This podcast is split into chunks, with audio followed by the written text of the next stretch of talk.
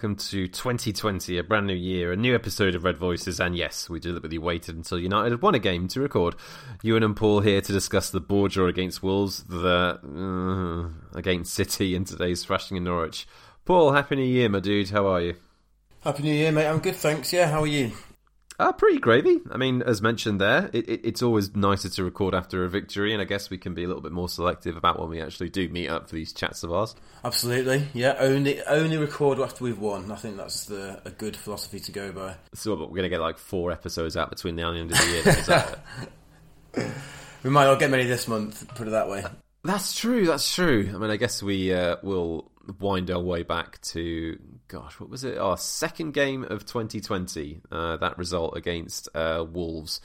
Um, I mean, it's not a hell of a lot to pull out of that that draw last weekend, really, was there, Paul? You know, it wasn't particularly inspiring, and it, it was a result you could see coming a mile off. With the fact that United obviously had to rest a couple of players, and it was just it was just pretty drab, really, wasn't it? Really, really drab, and yeah, you're right. You know, when you saw the lineup, you think, if anything, when I saw the lineup, I thought, well, we'd be lucky to get away from here without losing.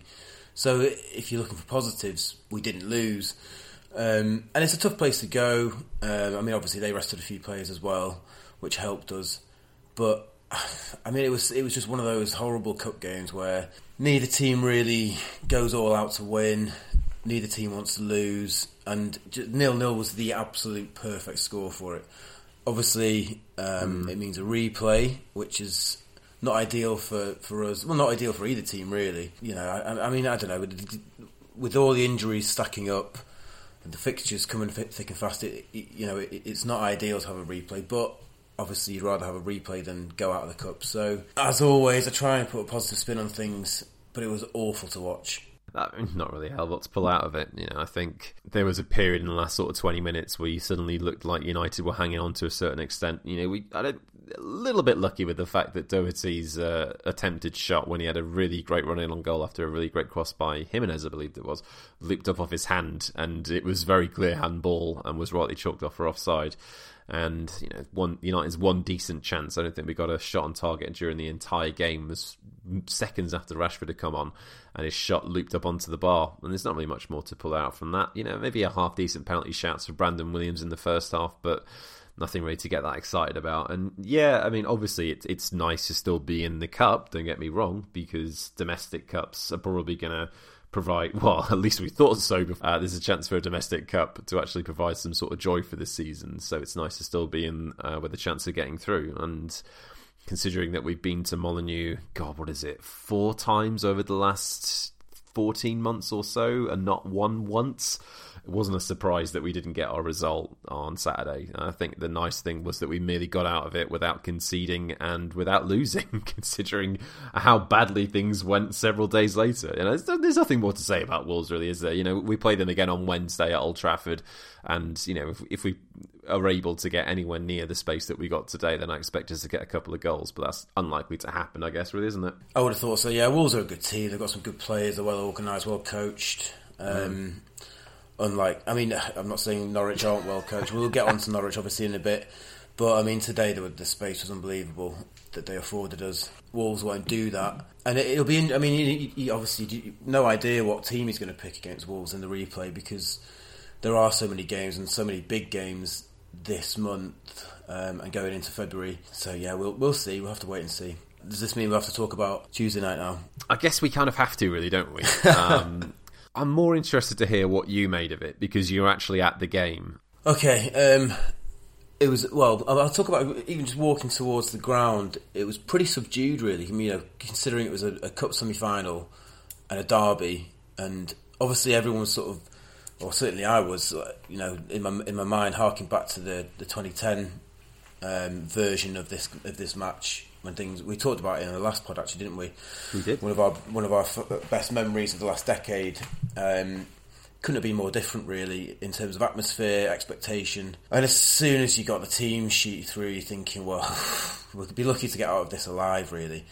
Phil Jones on any team sheet is and, and I feel sorry for Phil Jones. I don't want to start laying into him too much because it's, it's just becoming an ordeal watching him now. And I was watching him in the warm up, and he looks terrified even just in the warm up So you, you know you, look, you see the team sheet and you're thinking, well, how the hell are Pereira and Fred going to handle Bernardo Silva and Rodri in midfield? How the hell are Phil Jones and Lindelof going to handle Raheem Sterling and De Bruyne and Mahrez up front? Um, how are they going to handle the fact there's no sort of out and out striker? And the answer to all those questions was they didn't. Um, Nope. That first half. I mean, you know, again, we'll probably get on to Solskjaer in a bit more detail later on, but I mean, I was I was watching it and it was actually dizzying. I mean, genuinely dizzying to watch, just to watch from the stands, the movement of City. I mean, and I, you know, I hate to praise City too much, but I mean, they were absolutely exhilarating to watch. Uh, it was uh, you could see they were twisting our players inside and out. They, they, were pulling them out of position, um, left, right, and centre. We couldn't get near them. We couldn't get anywhere near them, and we couldn't put a glove on them. And I was obviously we were all kind of looking once that first goal went in because even when the first goal went in, you're thinking, well, this could be an absolute row. It could they could they could tear us apart here, and they should have done. It should have been about six and up by half time. Yeah, yeah. And you're looking at then obviously at, at our bench, thinking, well.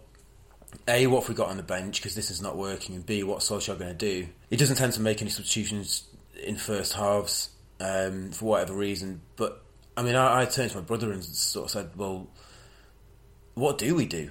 What do we do? We, what you know, looking at the bench, looking at the players on the pitch, looking at the way City are playing. I mean, it, it was very difficult to think of any options other than putting Matic on, which obviously did at half time, probably too late. But obviously, Matic is, is so hit and miss as well. You're not you're not convinced that's going to make much difference. I mean, I don't know how much of it was United being pretty shit and City being absolutely unplayable. And I, and I must I must say I, am not sure there were. I think there's maybe only one other team in the country who could have lived with City in that first half, and that's obviously Liverpool. When they get it right, they get it so right, and it was actually scary. It was harrowing. It was an ordeal watching it. As soon as the first goal went in, there was just this sort of sound. Everyone's like clutching onto the seats, just thinking, right, strap in, lads, because this could get really, really nasty second half, obviously, we came out and, and we improved. I'm not sure how much of that was City taking the foot off the gas a little bit. Got a goal. Um, Uh, uh, people were saying, a few people were saying, well, we won the second half. Well, it was a response, and the only thing I saw was a team playing for the manager at least. So they weren't. This wasn't. This wasn't a team that had just down tools. It was a team that got uh, absolutely overrun. But we didn't win the second half. We, by that point, really, City had just completely switched off. They were just way, way, way better than us, and it was a bit of an eye opener, I think, for um, for for Solskjaer and for a lot of fans. I'm not sure any any any manager could have put that the team Solskjaer put out against City in that mood and expected much else, really. I mean, it reminded me of two relatively recent derbies in the sense of, in terms of how badly the result could have gone. It reminded me of the 6 1 yeah, in the uh, 2011 2012 season. Uh, in terms of the chasm between the two teams, it reminded me of the Moyes season when yeah. City came to Old Trafford in the sense Couldn't that agree more. We just look, yeah, we just looked completely overwhelmed, didn't we? And yeah, the annoying thing again is if you hark back to that Arsenal game, United up until that first goal went in were in the game. You know, Rashford was looking useful.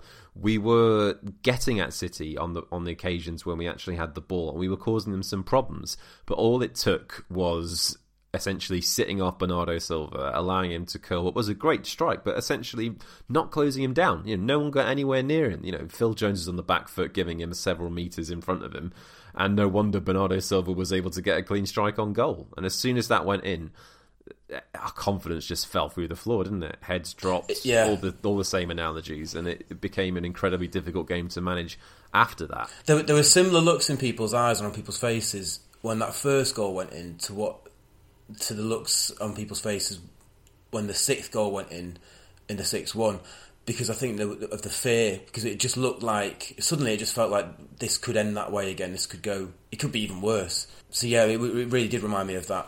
luckily, mm. it didn't go that far. But I mean, like I said before, it could have been six or seven by half time. They were absolutely rampant. Well, yeah. I mean, in the same way that United were exploiting the space so well in that game last month, where we went to the Etihad. Yeah and we could have scored four easily in that first half. Every time City went forward, our midfield were essentially just completely innocent bystanders. You know, Yeah. it, it, it's very easy in hindsight to look at formations and tactics and starting 11s and say, look, this was a mistake. You should have done this. And I understand why it would not be anyone's first choice to say, all right, it should have been Nemanja Matic in the centre of midfield. What Yeah. he could potentially have given us, because he's shown this in the last few games, this is not me sticking up for him, but it's noting one of the things that he can do is at least slow the game down to an extent. He doesn't offer barely anything going forward, but at least there's an element of him being able to recycle the ball. And because neither Fred or Pereira are necessarily physic- physical presences, at least Matic can offer you a little bit of that. And you know, it- Phil Jones, bless him. I mean, Oh, this is the thing, though. We pity him, don't we? As We do, we do. You know, we we look at these performances, and because he barely plays any football for United these days, when he's asked to come in and quote unquote do a job, like he did in that midfield three against Sheffield United, like he did against City, he just looks completely unfit for purpose. it's awful. He's been openly mocked by away fans, and like you say, pitied by by, by the home fans. I mean, it's Uh, he was getting terrorised, and it, it, a lot of it he brings on himself. He, he can't even seem to stand up properly. It's unbelievable. It's it's a, he's a man who, who's playing with absolute fear. You know, he's terrified of making a mistake. He's terrified. He knows the crowd don't trust him. He knows his teammates don't trust him, and it, it, it, it can't be pleasant for him. It's not pleasant for us. You almost think just put him out of his misery. Just ne- never play him again for his own good. You know, it's, it must be psychologically damaging for the guy. It reminds his, the way he plays football is reminds me of the way Moyes managed towards the end of his tenure as United manager. You know, with that sort of wild look in his eyes. It's that similar kind of like he's you know he's on the edge here. He's, he's just on the edge. Constantly bundling across to the next disaster. Yeah. Uh, and he, and he, mean- you, you, you can't you can't criticize him for his effort. He, he, you know, he'll always give it his all. He, but he's, yeah, it, it just looks like it, be, it looks to me like it'd be better off for everyone if he moved on, and for his own sort of peace of mind. He, you know, he, he must lie awake at night. He must he must you know wake having be having nightmares about De Bruyne after that. I mean, it was all over Twitter, wasn't it? That that horrendous sort of thirty second clip of him just getting absolutely turned inside out. That wasn't ideal for anyone, really, was it? Let's be honest. No, no. And listen, he wasn't the only he wasn't the only player who didn't play particularly well, but obviously he's the he's the kind of fall guy really because he brings so much of it on himself. Well, let's look at Victor Lindelof. You know, he missed that ball for the second one, and Mahrez was allowed to race clean through and ran De Gea for 2 0. You know, it was way too easy. And the third goal, good grief, you know, Phil Jones turned inside out, and Andreas Pereira, and the unfortunate fall guy in that situation, for simply being in the wrong place at the wrong time. I don't think he really could have done much about that. You know, the ball's No. deflected off De Gea in an unfortunate way. Great save, by the way, but unfortunately, You know, if Pereira's not touching that, then Sterling is getting a goal at Old Trafford for the first time ever. I think. Yeah, ever. So- yeah, And you're completely right in the sense that the way the second half shook out, the big reason why it wasn't a more flattering scoreline for City was that they simply took their foot off the gas, didn't they? You know, they did, and they still had a few chances. Yeah, yeah, they did. They still look very dangerous at times as Yeah. well. You know, that they were they were able to be a bit more measured and take their time and pick their moments with a little bit more care and security, knowing that they had that three goal gap, which is why we only really got the one decent chance in the entire game in that second half. You know, it was really well taken. You know, great pass by Yeah, Mason. brilliant. And the form that Rashford's in at the minute, he's going to gobble up anything like that. I mean, that is still the best aspect, bar none, of watching Manchester United at the moment is seeing how lethal Marcus Rashford is in front of goal and how quickly he is converting those sort of opportunities. And again, that was another great goal. And I guess it gives us hope. But I think that result, more than anything else, shows us. You know, I think each of the games we covered tonight, the Wolves game in terms of our inability to break a team down, the City game in terms of our I guess maybe not inability, but our lack of ability in the sense that we didn't have anywhere near enough talent to actually compete with City toe to toe once we had a couple of injuries to key positions. And then today, where we actually played quite well because we were given space and scored four goals, shows us the different aspects of what Solskjaer can do and can't do. And that game against City on Tuesday was a perfect example of how easy it is for Solskjaer to get completely overwhelmed and you know it was Yeah. a very ugly result. And the thing is, I was saying at half time on on the Twitter account, I felt that we were verging on an infamous result in uh, Solskjaer's tenure as United manager. And there's an infamous result, or at least a couple, where you look at them and think that was the beginning of the end. And it's very, very difficult to come back from a result in a big game like that you know, in, in context of where United are right now, a League Cup semi final is a big game for us because we don't get to many finals and we don't win many trophies. And especially against City, it is a huge, it's a big occasion for us. And to have been completely hammered by City on Tuesday night would have been hugely damaging, not just for the team, but for Solskjaer too. And I think to a certain extent, he's got to thank Guardiola that he actually let up. Yeah, I, I mean, in in Solskjaer's offence, you know, there was no Maguire, no McTominay, no Pogba, no Martial. Now that's four really key players. I know we've not really had Pogba much this season at all, so you can kind of you can maybe take him out of the equation. But even even with Maguire, McTominay, and um, Martial missing, that's still part of you know the spine of your team, and particularly I think, well, obviously particularly Maguire because then you're replacing him with with Phil Jones. But I think McTominay made a big difference, or the lack of McTominay made a big difference because he there was there was no real fight in the, in the whole team, but certainly in the midfield there was no fight, there was no aggression, and it sounds sort of simplistic, really. Oh, fight and aggression, you know, like the good old days but it is important, and I think it- with City in that mood, whatever team we put out, we would have struggled. Um, but the least you sort of look for is a bit of character, a bit of fight, a bit of never say die. You know, even if we well, we can't beat these guys at, at the football side of things, we can at least sort of leave a bit in on them. And, and again, it sounds sort of Neanderthal, but you know that it can get the crowd going. You know, a hefty tackle or you know a, a show of aggression. And listen, even Fergie's greatest teams, they they had players like that. You know, bastards in the team who mm. would step in and, and, and step up to and when things weren't going well, or when th- even when things were going well, and show that kind of character and that kind of fight. And there was just that was disappointingly lacking. And like I say, again in Solskjaer's defence, second half we did we did play better. We did tighten it up a bit. And Well, I do think relatively speaking, yeah. relatively speaking, yeah. But you know, so I think uh, to, just to, just to sort of say, and I'm not saying you're saying this by the way, but just to sort of say, oh yeah, you know, Solskjaer just got absolutely out out outwitted. He did to a point, but there were other um, extenuating circumstances. Let's put it that way, with the players that were missing. Yeah, I get that, and I think if Solskjaer was going to be looking at any game over the last couple of weeks as a e- example to the board and the directors and Ed Woodward of saying this is why we need more players, this is why we need investment in the squad during January, this is the perfect example.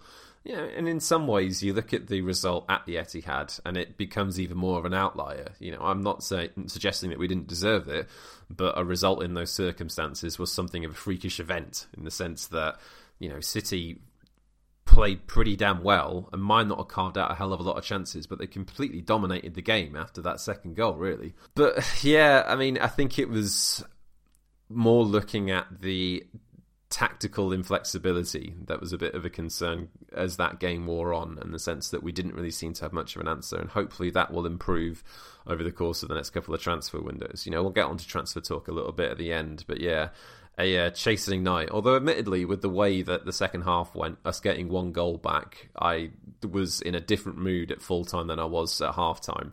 Just purely because, as you noted, yeah, we won the second half. That's the We won, real. yeah. That's the real kicker there, That's the it? real quiz, yeah. Yeah. I mean, it, it, there was still, a, it was obviously still a very despondent mood on the way out of Old Trafford. But I mean, you- you look back on, on last summer, we've all said it, you know, we could all see it at the time, going into this season with the three um, new players that we had, with the squad that we had, we, we could all see that we were only ever a couple of injuries to key players away from potential disaster. And, and obviously, as well, with the thinness of the squad, um, and the, the, the sort of average age of the squad, we were always going to be inconsistent. And particularly over the festive period and with the injuries that we've had, it means it's meant that Solskjaer has kind of had to run some of his players into the ground. I mean, I, I worry about Fred because he's just he's not getting a break and he works so hard. It was all inevitable that at some point injuries would hit, and then it was it was going to be testing this pretty thin, pretty mediocre squad, and we just don't have the players. No, don't disagree with that at all. Oh gosh. Anyway, I guess we can move on to somewhat happier t- uh, topics with uh, this afternoon's win. Uh, I was speaking to a, a Long Come Nodge, which is a, a Norwich City uh, podcast and website. They we did a quick preview of this. And as you can imagine, in the aftermath of uh, Tuesday night's game, I was not in the most positive of moods. And one of the things that Rich and I noticed when we did the episode after our visit to Carrow early on the season was that Norwich almost played United in the perfect way for Solskjaer in the sense that they gave us so much space, gave us the opportunity to run at them. We took advantage of it. 3 1 win, and despite the fact that we missed two penalties, it was a pretty straightforward evening's work. Um, I think there was an element that it definitely took the first goal to really open things up, but especially for that first half. Wow. I mean, one thing to note Liam Cantwell with a great chance. Uh, Wan-Bissaka completely missed him on essentially Norwich's one decent break of the entire half, which came right at the end of said half, and De Gea did well to tip it around his post. Yeah, good Um, but apart from that, United were completely and utterly dominant and actually did good things with the ball. You know, there were a couple of changes from the last couple of weeks. Mata came into the side and got himself two assists, including a lovely curling effort to set Rashford up for the first goal. And despite that one blip towards the end of the first half, United were really, really good value for that 4 0. That scoreline did not flatter them at all. No, it didn't at all. No, um, like you say, Norwich kind of played into into our hands certainly, and uh, you wonder, you kind of wonder because I, I don't think he's a bad coach. It, it's a bit weird to to, to do sort of re- repeat pretty much the game plan from when we beat them three one. But you're absolutely right. We, we we deserved to win the game, and four 0 didn't flatter us. You mentioned Juan Mata. I thought he was, for me, he was man of the match. I thought he was absolutely excellent. And if you could give him sort of Jesse Lingard's legs somehow, what a player he is when he's in that kind of form. He's so so lovely to watch. I mean, he's a lovely guy as well. And obviously, it helps when he's given the kind of time and space that he was today. But Yeah, well, today's the perfect game for him, isn't it? it is. His vision, you know, makes the game look so easy, and that, that assist for Rashford's first goal in particular. I, you hmm. know, you know, I noticed that uh, even as he was running with the ball, he never looked down. He was constantly looking up, and it was only right at the last second when he, when he, that he looked at the ball, knowing where he was going to put it, and it was just absolutely on the plate. He just caresses the ball in that kind of mood, and kind of playing a bit of a free role with quite a lot of energy. It was great to see. It was kind of like a blast from the past, and you can't do it every week, but yeah, he's just a lovely little player to watch, isn't he? Oh, absolutely. I mean, don't get me wrong. I've, uh, despite the rest of you awful people all over the internet having a go at him, I've never, never lost my love for Juan Mata. Absolutely not. I absolutely refuse to, despite the fact that I haven't read his blog in about a year. He's a brilliant human being as well, though, isn't he? Like, he seems like a genuinely lovely guy. But uh, yeah, I thought there were loads of other pos- positives as well. I mean, Brandon Williams again. Um, You know, he just looks he looks so comfortable on the ball. Reads the Despite the well, fact that he missed an aggressive. absolute That was a sitter. howler, unbelievable. It was one of those where, like that Torres at Old Trafford a few years ago, where he, he, it's it's much harder to miss than to score. And I hmm. felt for him because he, des- you know, he deserves a goal. He's, he's been one of our outstanding performers in, in recent weeks. I felt, and one for the future. I mean, bloody well, one for now, but you know, if he can carry on at, at this kind of rate of improvement, what a player we've got on our hands there. Hmm.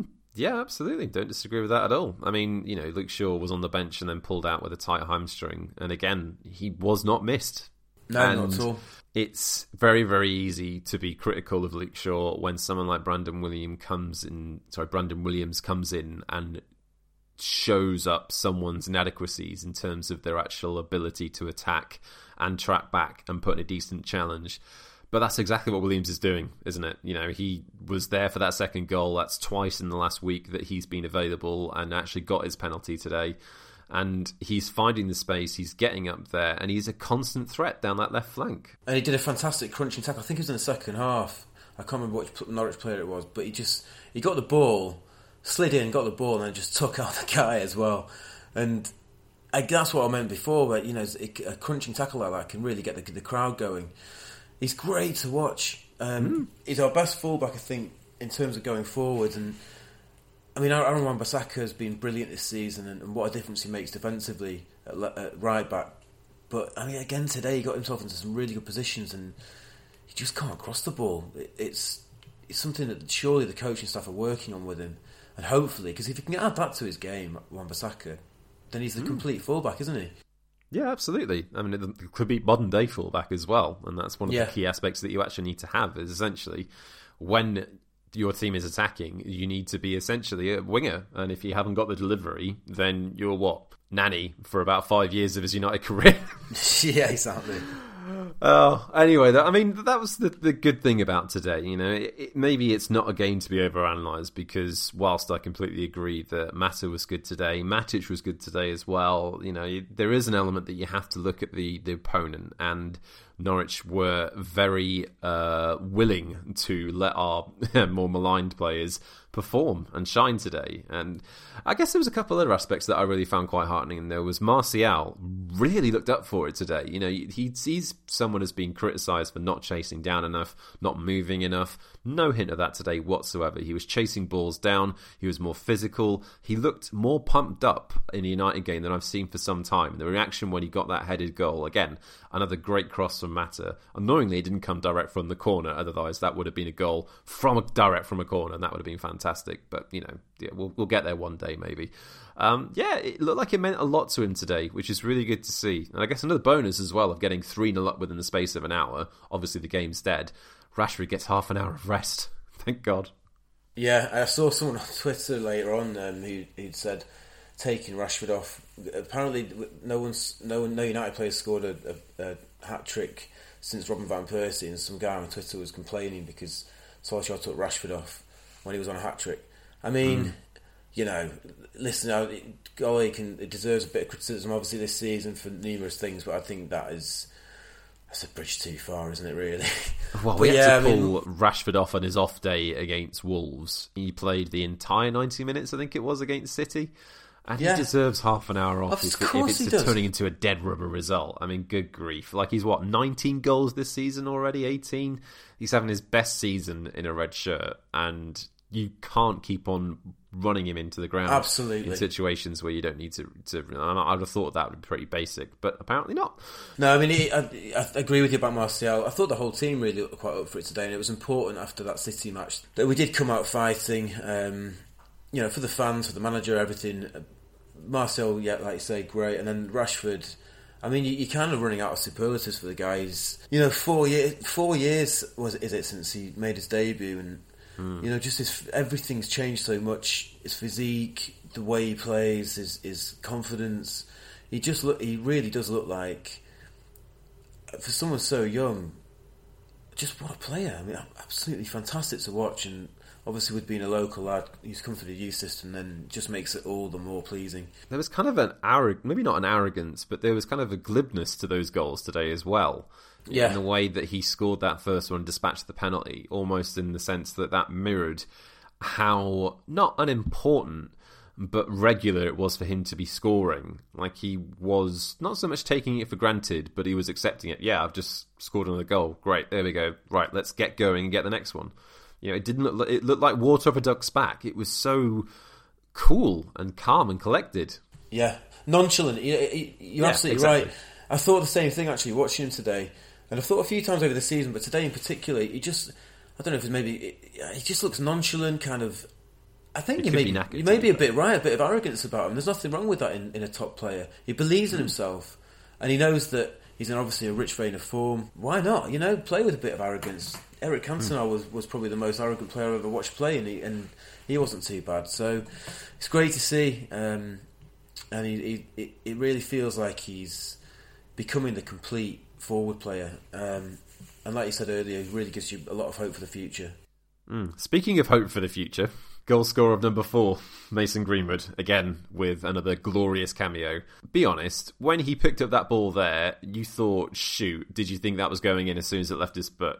You do every time. I said it before in the pod, and you know when he when he gets the ball in that kind of position, you just think, yeah, it's just going in. It's going in. Fantastic player. I mean, at his age, it's unbelievable. What is it? How many goals is that for him now this season? I think it's is it nine? Nine, yeah. Um, and considering the number of minutes he's had, that's pretty impressive. And I think Solskjaer, again, if you, if you, you know, you have to give him a bit of credit for the way he's used him this season. He hasn't thrown him in at the deep end too much. But yeah, his his, his goal scoring ability is absolutely unbelievable. He just looks like a natural finisher again, with him being so young, you, you, can only see him really improving. So, a lot of hope for the future, I think, certainly in, in terms of our forward play um, players. So, yeah, good stuff. Mm. It's remarkable how much Greenwood can do with so little space and so little time. It's incredible. Like that was headed back by uh, Norwich. Just I can't remember which centre back it was. Just straight down to him, just outside the area. You could see him instantly set himself and get into destroy mode, and Yeah. just to get the placement alongside the power to get past, you know, uh, not a rubbish keeper in Tim Krul either. To have gotten that into the far corner from that angle. that- I mean, that's essentially becoming his trademark finish now, isn't it? Just to cross the goalkeeper into that far corner, and it's beautiful to watch. And I, th- I think he, I think he deceives defenders. I mean, his movement's fantastic, and so that that helps obviously. I think he deceives def- deceives defenders and goalkeepers probably with just the lack of backlift as well. To hmm. get that kind of power and placement with, with so little backlift is quite something. Hmm. I mean, that's one of the things. His shots don't necessarily look too powerful, but they're so well placed. It's like he's passing it in, passing it into the bo- into the goal almost. Hmm. Just nestled nicely in the corner, you know. That, that'll do. I mean, I guess the only downside to today, other than the fact that Liverpool won again, was uh, the fact that, uh, well, apart from Leicester, uh, Chelsea had a relatively straightforward victory against uh, Burnley at Stamford Bridge, meaning that the gap between us is still five points uh, to the top four, and there's the small uh, matter of a visit to Anfield next Sunday on our next league game. Um, I guess a quick preview of that is justified. I mean, I watched the Spurs game today. Both Son and Lo Celso, but both missed very, very presentable chances. Andy Robertson was uh, very lucky not to get red carded after a particularly nasty challenge here or there. Um, but other than that, you know, it's very difficult to take uh, this incredible run away from Liverpool. The only disappointing thing is that we're the only side in the entirety of this Premier League to take any points off them so far in it. Like, what the hell is everyone else doing? And we should have won that game. We should have, yeah. Just one Rojo error and we would have won it. Yeah, it's going to be really tough. I mean, I, I go, it's always tough going to Anfield, even when even when the roles were reversed and we were winning title. Well, no, they're not won a title yet, but we know we were going on these brilliant runs, and they were kind of messing about and like fighting for the top four. Mm. It's obviously a tough place to go. The crowd are on your back, but it's also one of those games where anything can happen because it's it's pretty basically just a dar- another derby, isn't it? In a, in a way, and with all the rivalry and the, and the, the viciousness and whatnot, there can be things that you don't factor in prior to the game um, that can have an impact on it. So, and obviously, it, a lot depends on the team we put out. But yeah, it's a daunting prospect in the form they're in. As with Rashford, at the moment as a as a as an individual, as a team, they just completely believe in themselves. They they totally they know you know. They, similarly with City, when they when they when when we played them on Tuesday, they can. Liverpool on their day can just play with a kind of telepathy. Yeah, it's going to be scary. It's going to be probably quite unpleasant, to, you know, with the nerves and everything. But are you, are you going to ask me for a prediction? Um, yeah, go on then. Score. I mean, actually, no, forget it. Now let's not tempt fate. I mean, I guess in the modern era, I can't think of a time when United have visited Anfield where Liverpool have been such heavy favourites. There's the the trip that we had under Mourinho just before uh, his sacking, I think it was, and you know it was what two one, three one, but we were played off the park. You know, it was awful. Um, and I think even at that point, there was an expectation that we might be able to at least part the bus to a certain extent. With this one, considering how up and down United are, considering how good Liverpool are more than anything else, I don't think anyone realistically expects United to go ahead and get a result. And time will tell whether or not that actually works in our favour because technically all the pressure is on Liverpool. You know, here they are with this magnificent season. They uh, they're going to win the league. You know, we all know this, and ultimately they can afford to not win this game. But regardless, it would be some statement to wallop us at home, or at least beat us at home, considering that they've been on such a great run of form and having you know only dropped points to us so far this season. How wonderful would it be if we were the only team to do that all year long? God knows it's got to stop at some point. This cannot continue. It does, and it, I mean they are a fantastic team, but you know they, they, they had a few defensive issues earlier in the season. They, they, they've got a bit lucky a few times with VAR and and you know I mean they're one of those teams very much like United in, in our heyday under Fergie, who just play and play and play right till the bitter end, and they're very fit.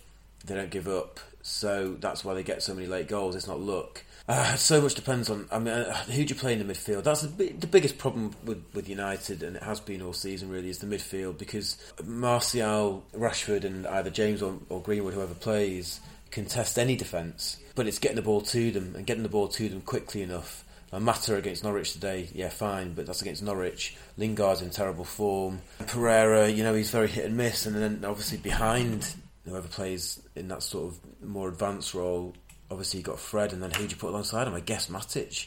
Well, I guess but in the number ten role, you're going to put Bruno Fernandes, right? oh man! Are you ready for that Oh, segue? Because I was ready for that. That was. I mean, it was very well done, Thank you, thank you. but no, Yeah. I'm not ready for it.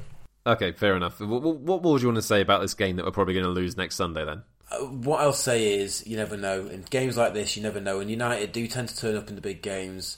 I wish you had McTominay um, or Pogba or both, but we'll see. We'll see. You never know. We will see. And I guess now it's just a chat about transfers because those are the things that we always enjoy. Uh, Oh. interesting one for Ashley Young. Yeah, I guess we'll start there. Um, massive talk about him uh, agreeing terms today, actually, with Inter Milan. Um, and but United are seemingly in the way of a move because they don't want to lighten the squad number and the depth uh, going into what is going to be a very demanding second half of the season. Should we continue to progress in the Europa League and try and get that top four place? Um, completely get it. Like, I don't begrudge Ashley Young wanting to move and try and getting himself a role where he's going to be playing more because he's not really been top dog in the left or the right back berth for months. You know that that Wan-Bissaka made, has made right back his own, and Brandon Williams has done such a great job at left back that Ashley Young is kind of redundant. But I do get Solskjaer's thinking of not wanting to weaken the squad at a key point any further unless he's got a replacement coming in, and there's not been any talk whatsoever about a replacement, any sort of defensive reinforcement coming in, which makes me think that United are going to hold firm and hold on to this and take the hit and not get any sort of fee for him, and he'll go in the summer. Yeah, it's looking that way. Although, I mean, uh, you never know what to believe, do you? There were rumours earlier in the week about Ashley Young sort of throwing his toys out the pram when it was said that United were refusing to let him go to Inter Milan now. I don't know what to make of that. I think he doesn't see. He doesn't strike me as the kind of player who would sort of refuse to play for the club. He's always seemed like it- he's he's seen it as a privilege to play for United. I don't know. I mean, because is, is he probably he's probably our third choice left back now, isn't he? Really behind Williams and, and Shaw. Certainly from Solskjaer's point of view, um, and then right back we've got Laird. So I'd be tempted to let him go, get a bit of money for him. And he's, he's been a decent servant for the club. There's a lot of talk about the, the influence he's got behind the scenes, but uh, where was that influence when players were downing tools under three other managers in the past, whatever? Uh, you know, and it was all a bit un- unedifying us offering him a contract, and then I, I counted it as, as just under an hour between us offering him a, a, a new contract and him refusing it, which is all just a bit embarrassing, really. It didn't look good. I think it's just United sort of playing to the gallery to a certain extent, though. Oh, well, look, well, we tried. Yeah, and it, the thing is, if they'd really wanted him to stay, they would have offered him a, an extension in the summer. You know, it just all strikes a bit of desperation. And, and if he was a centre back, then fine, I could see why we'd be desperate to keep him. But I th- I think we've got enough cover without him, really. Um, but either way, whether he stays or not, if, if he stays, as long as his head's in the game, then fine. Let him go at the end of the season for nothing, and I'd wish him all the best. I guess the uh, there's some talk about Ajax's Donny van der Beek, which uh, came into force as United are so desperately short of creative midfield options, especially now with Pogba not back until February and McTominay likely not back until the winter break happening uh, in the middle of February, I think, or towards the end of that month. So yeah, United are very, very light on midfield options at the moment. You know, as soon as you get an injury now to Fred, Matic, or Pereira, you're drafting in James Garner, and that's not necessarily an ideal situation to be in for a player that's got very, very little first team experience.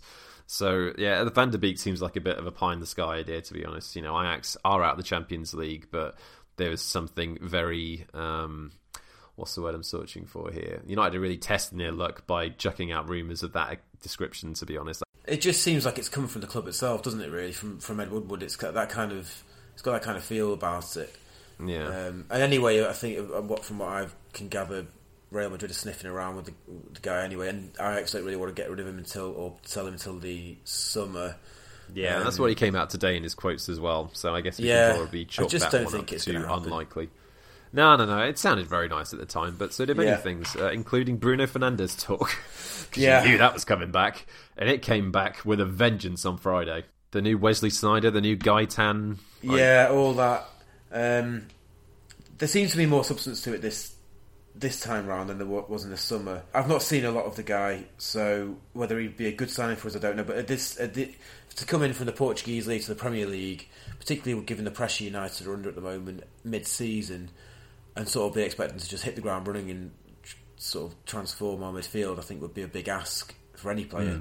Um, but I don't know because we we were rumored to, to be after him in the, in the summer. Then there- then then it was it was suggested that we weren't that bothered about him.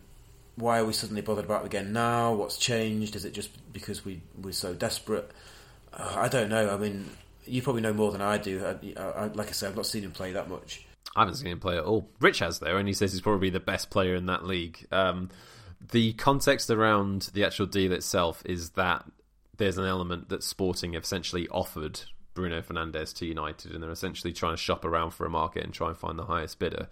Now, considering that Spurs didn't bite in the summer, and considering what we know of Daniel Levy, and considering that it's January, I would be surprised if Spurs actually end up sealing a deal. Although, in the context of United looking around for a player and then him going elsewhere, it certainly wouldn't be out of keeping of the narrative.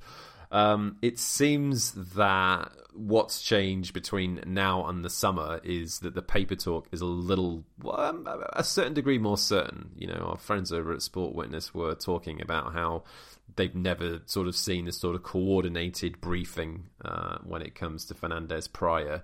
And yeah, there's a lot of paper talk about the fact that the directors were over at United's London offices at the end of last week, figuring out how a deal could be worked and structured, and maybe a loan would be involved. Interestingly, not involving Rojo, who did play for Sporting Lisbon. That's who we bought him off back in 2014, which would be perfect for us because you know we could do with getting that mad bastard off the books. um, but Oh, yeah, don't get me I mean, started, Ewan. Oh no no no! Oh, oh, right, no, we're not going through that. You know my love Um, affair with Rocco. I know, I know that completely unnecessary and inexplicable love affair with one Marcos Rocco, one crazy toast burner Rocco.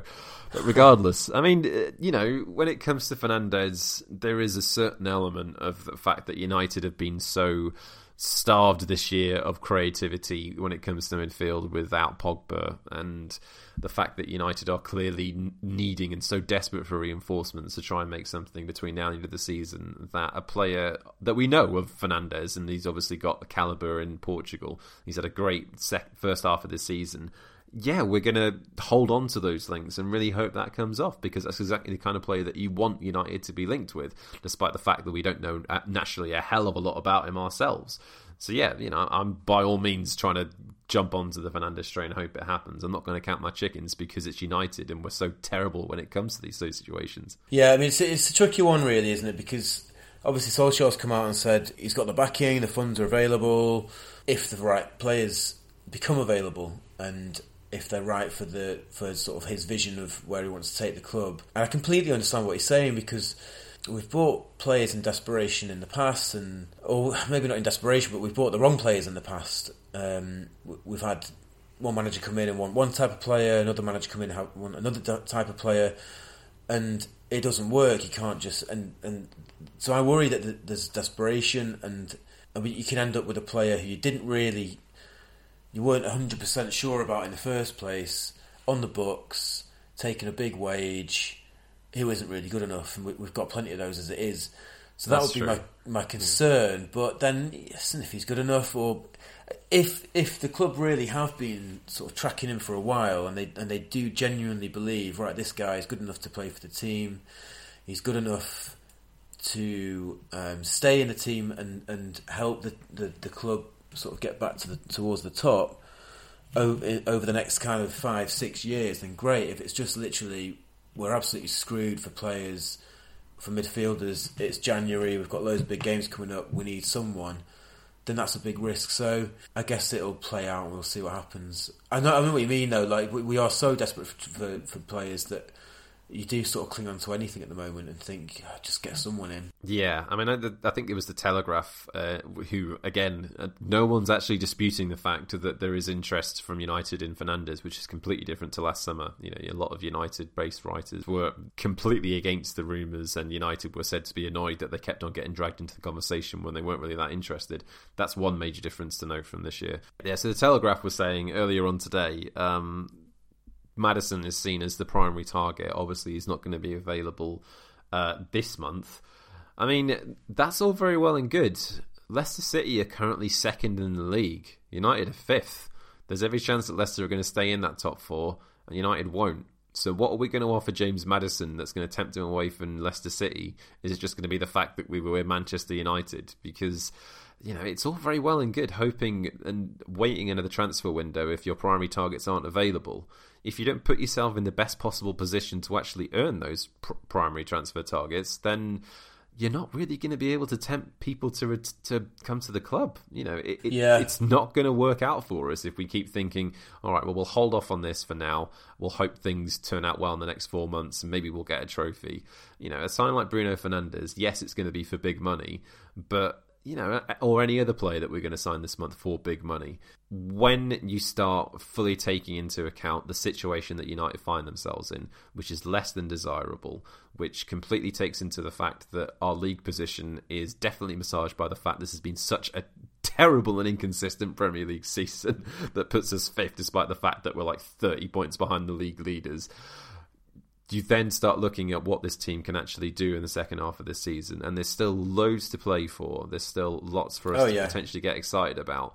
But that is at the moment hypothetical because we know that we're missing key players. We know that an injury to the likes of Martial or Rashford or Greenwood and we're completely screwed. The United allow that position to develop going into the next several months, then that is going to severely hamper us when it comes to trying to figure out who we bring in in the summer, and that is going to throw all their quote unquote planning, which you know they keep on talking about, but I'm not actually sure they technically do, out of the window. Yeah, I mean, I completely get what you're saying and agree with you. Um, oh, good. The, the, the, only thing I would say about players like Maddison and possibly Grealish, you know, players like that who are obviously excellent players. They're sort of on, on the rise. United, I mean, obviously, obviously would be a bigger draw if we've got Champions League football. That goes without saying. The other draw that United have is tr- come here to make us great again, which is kind of what we did with Pogba. Didn't really work out.